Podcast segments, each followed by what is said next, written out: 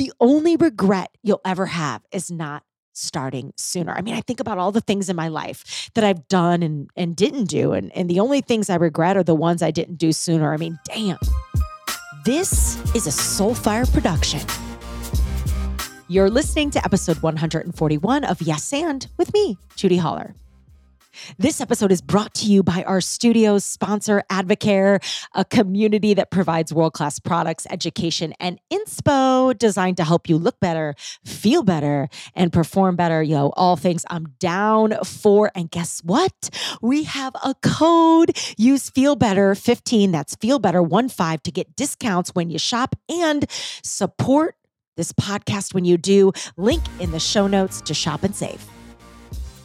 All right, welcome back or welcome to the show. This is the sixth episode in a series of 12 ish. I may combine 11 and 12 because, oh, they're kind of vibing together. But either way, we've got 12 big ideas, lessons, stories, mindset shifts I've learned over the years, and I'm sharing them with you because really they are things that have helped me stay in forward momentum. So I'm calling this series the key series because saying yes gets you in the game, but and keeps you in it, which makes and the unlock, right? So last week I shared key number five, which is a big one, y'all. It's all about self love and why self love is an inside job. But yo, what, what we really do in that podcast is break down what what self care and self love actually looks like. And I think a lot of people misunderstand. So if you haven't listened to last week's episode, go do it. It's important. And today, uh, we're going to shift gears a little bit and talk about failure, failure, and breaking watermelons. We're going to talk about our tolerance for pain and the ability to keep moving forward when we get it wrong so we can get one step closer to getting it right. And I even threw a little failure party recently on Instagram. I, you know, I talk about failure parties in my book, Fear is My Homeboy, and how it's something I've been doing personally and professionally for as long as I can remember to really help me reset my relationship with failure and show it who the boss is. So a failure party, Cliff Notes, is, is this idea of you and or you and your team sort of taking a failure or something that went wrong or a target you missed and celebrating it instead of whining about it. It looks like you honorate the guts it takes to put yourself out there and do something new instead of being a victim to all the stuff that could go wrong. In corporate, when I would do this with my team, it became this sort of empowering ritual, right?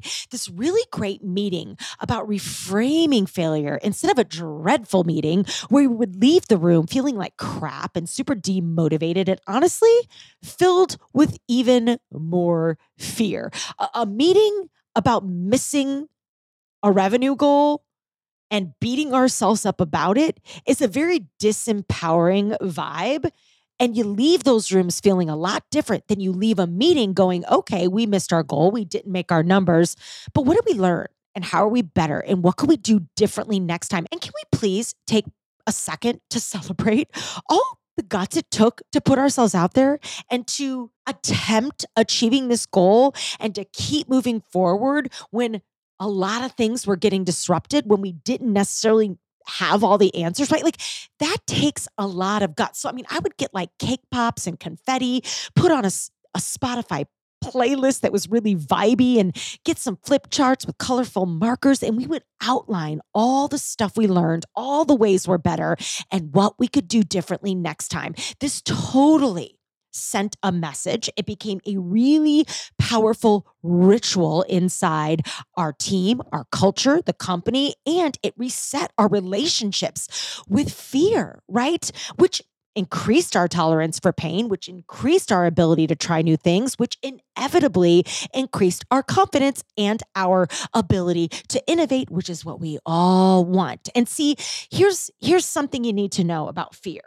Uh, fear hates this. Okay. Fear hates when you fall in love with failure, when you embrace the mistakes, because when you do this, you build up your tolerance for that pain, which keeps you moving forward. And remember, fear only and always has one job, one job only to stop you. So knowing that is powerful because it means you also have the antidote movement. Our goal is always to keep moving forward, which is the essence of and of my brand of this work we're doing here on the podcast. I mean, the and part of my podcast title, Yes and is my fave because, and honestly, it's the most important because yes is good. It's important. It gets us in the game. We got to say yes. we got to get ourselves out on the field. But and keeps us in the game and and keeps the ball moving down the field. And if we cannot have a healthy, empowering, badass relationship with failure, we're not going to get very far. Listen, we got to fail.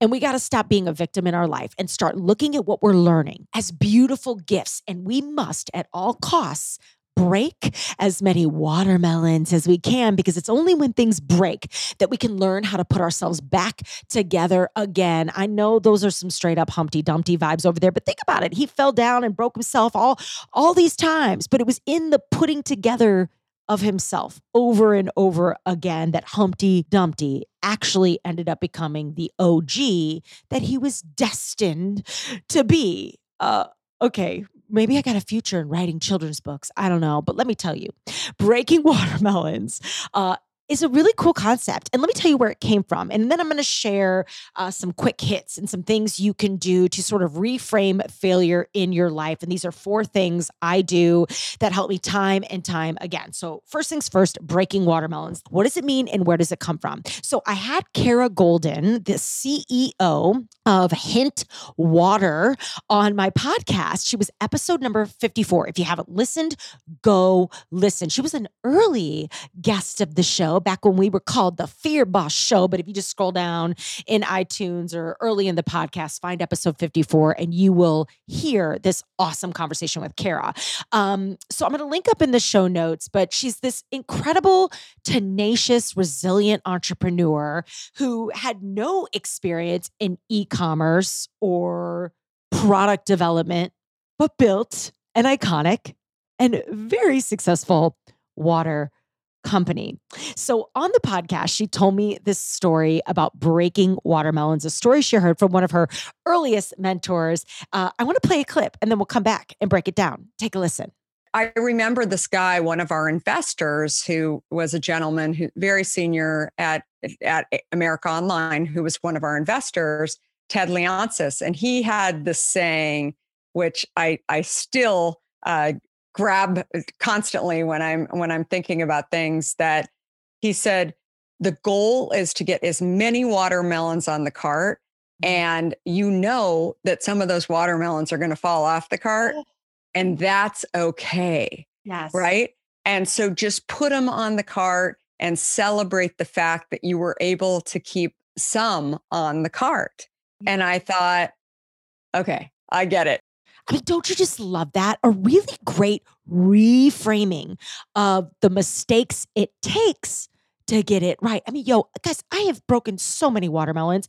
I have had terrible, terrible speeches. I go back and look at some of my earliest speeches and I cringe. It's cringe, babe. But ooh, I'm so proud of that girl right? Because I was moving. I was moving. And if it wasn't for that first speech, I wouldn't have the speeches I have today. Oh my God, my earliest podcast episodes. I dare you to scroll on back to episode one of this show, back when we were called the Fear Boss Show, right? And listen to my first podcast episode, right? Like, hello, no fancy editing and no idea what I'm doing. Semi good microphone, kind of a little bit all over the place, but yo, I began, right? The first drafts of my book, I will never forget sending in chapter one of Fear is My Homeboy to my editor at the time. And she just warned me. April was like, all right, here's the deal. Like, you're going to get something back and it is going to be freakish. It is going to look like a bloodbath because there is going to be red marked all over it. And do not get in your head because if we don't, if I don't teach you about the process of book writing and transitions and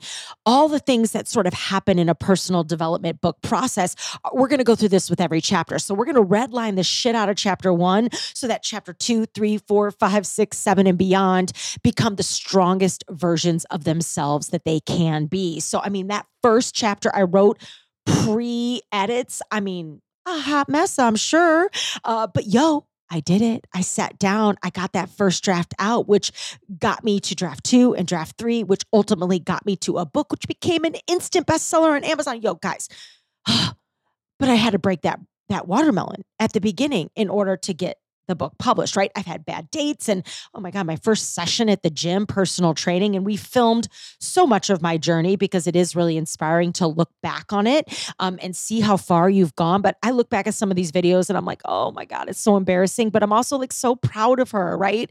Like I'm showing up and I'm doing the hard work and I'm I'm I'm I'm taking the step and I'm breaking it. I'm breaking the watermelon. I'm figuring out how to to do it. And and that is what it's all about. Like we've got to break watermelons, right? Like Humpty Dumpty vibes. It is the breaking open that allows us to break through. All right, did you know that you could win a bundle of my favorite Advocare products? I'm not kidding. We'll ship them right to your front door. And all you got to do to win is leave a podcast review, screenshot that review, and email it to me at hello at judiholler.com. And we're going to pick two reviews every month, and I'm going to send you my favorite stuff. So jump on over to iTunes, leave a review, screenshot it, and email it to hello at judiholler.com. And you are entered to win, babe. We're going to select winners bi weekly at random. And trust me, you're going to love what shows up on your doorstep from Advocare. And if you've been curious, if you want to know what I love, if you want to get your hands on some of these products and try before you buy, this is the way to do it. Plus, your reviews mean the world to me. They are so, so important. And I want to reward you for that.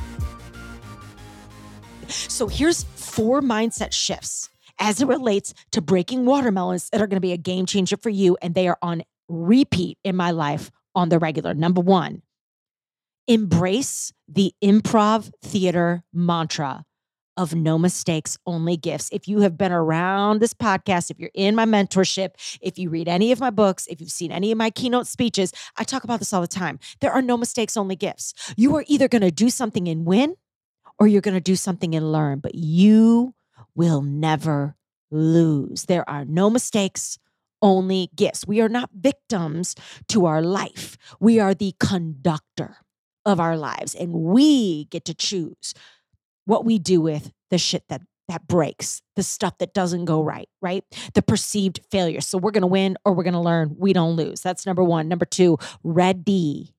You being ready is a choice. It's a choice because if you are waiting to be ready, you are going to wait the rest of your life. And I think that's one of the most powerful parts of and. It is all about the next step, not all the steps, not perfection, not having it all figured out, but asking yourself, okay, what is the one, the next brave step I can take? Because let me tell you, I have found that that decision always opens the next door that door opens the next one and the next one and the next one. And what really helps me here as we think about choosing to move, ready being a choice.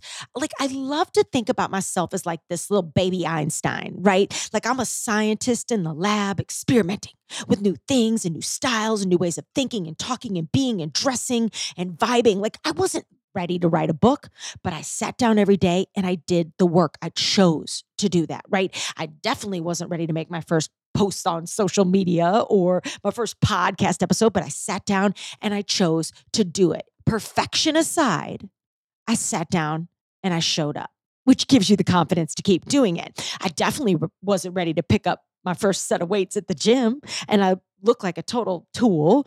Um, and I was very weak at the time and I did not have good form, but I did it. And then I showed up the next day and the next day and the next day. And this November 26, it'll be one year since I've picked up my first set of weights and it has changed my mind and my life. And I'm so proud of that girl. Like I look. I look at those videos of me like that. I mean, we filmed my first day at the gym and I look back at her and I just like want to hug her and just be like, keep, like, I'm so proud of you. I was not ready. I was so scared. I was so out of my comfort zone. Um, I did not look good. I did not feel good, but damn, almost a year later, boy, do I feel like I I look good. I'm looking better. I keep showing up and it is certainly bleeding over into every area of my life. So it's all about reps. It is about consistent daily action and it's about that being a choice. Number 3, confidence. It can be earned. You can earn it. You don't have to have it, but you can get it. And the way you can get it is by doing new things. I think there's this big misnomer out there that you need to be confident in order to go do new things. You don't. It's the doing of new things that makes you more confident. So go do new shit. Because the more you do this and prevail, the more confident you get. And then last but not least, you have to be willing to look stupid. You have to be you have to you have to be willing to look like a fool. There's this great quote. I put this up in my keynotes. It's a quote of Amy Poehler's this great picture of Amy Poehler with a big pop of pink bubble gum and she says, "There is so much power in looking silly and not caring that you do." I mean, really think about that for a hot second. Think about having the guts to look silly and get it wrong and not caring that you do. How would your life change if you really stepped into that mindset? How would your business grow? How would you grow if you really stepped into that mindset? Imagine what you could get done, who you could become, and how much time you would stop wasting if you really stepped into that mindset. See, we don't move because we don't want to look stupid. We don't want to be made fun of. We don't want people to judge us or make fun of us or not like us or cancel us. And let me tell you something. Now, this may be hard to hear, but we worry about all that stuff. Here's the cold hard truth. The cold, hard truth. You worry so much about people not liking you. And the reality is this people already don't like you. people are already judging you, and people are already making fun of you so, wherever you are right now, can I get an amen on that one? Because here's the real question. Here's the real question Who are you living your life for? Yourself, your family, your legacy, your future, today, this moment, or all the strangers on the internet that you've never even met, all the haters that you'll never win over, all the trolls that no matter what you do, they'll never like you, right? Like you are not a jackass whisperer. I don't know who said that. I think it might be a Brene Brown. Is it a Brene Brown? Like I can't win over the jackasses. I'm not a jackass whisperer. Uh, no, like that's not your job. Why are you wasting your time trying to do it, right? The only regret you'll ever have is not starting sooner. I mean, I think about all the things in my life that I've done and and didn't do and and the only things I regret are the ones I didn't do sooner. I mean, damn. I wish I started speaking sooner. I wish I had picked up weights in the gym sooner. I wish I quit smoking sooner. I wish I started my business sooner. I wish I left some of those crappy relationships sooner. I wish I started saving money sooner. I wish I started speaking up for myself sooner, right? Like you can always make more money, but you can't make more time. And once you spend it, it's gone. So it seems to me like a really good plan is to get comfortable doing the inconvenient, the uncomfortable, the imperfect stuff now so you can avoid regret in the long run. All right, babe. So there you have it.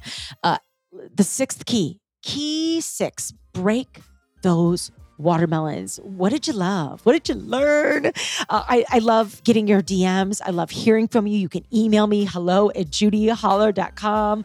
Let me know what your biggest takeaway was and um, share any inspiration, show ideas, feedback you have. We adore you. So thank you for listening. Thank you for sharing. Thank you for reviewing this podcast. If you haven't, would you? It would mean the world to me. And until we meet again next week, babe, keep breaking those watermelons. Go get them. See you next week.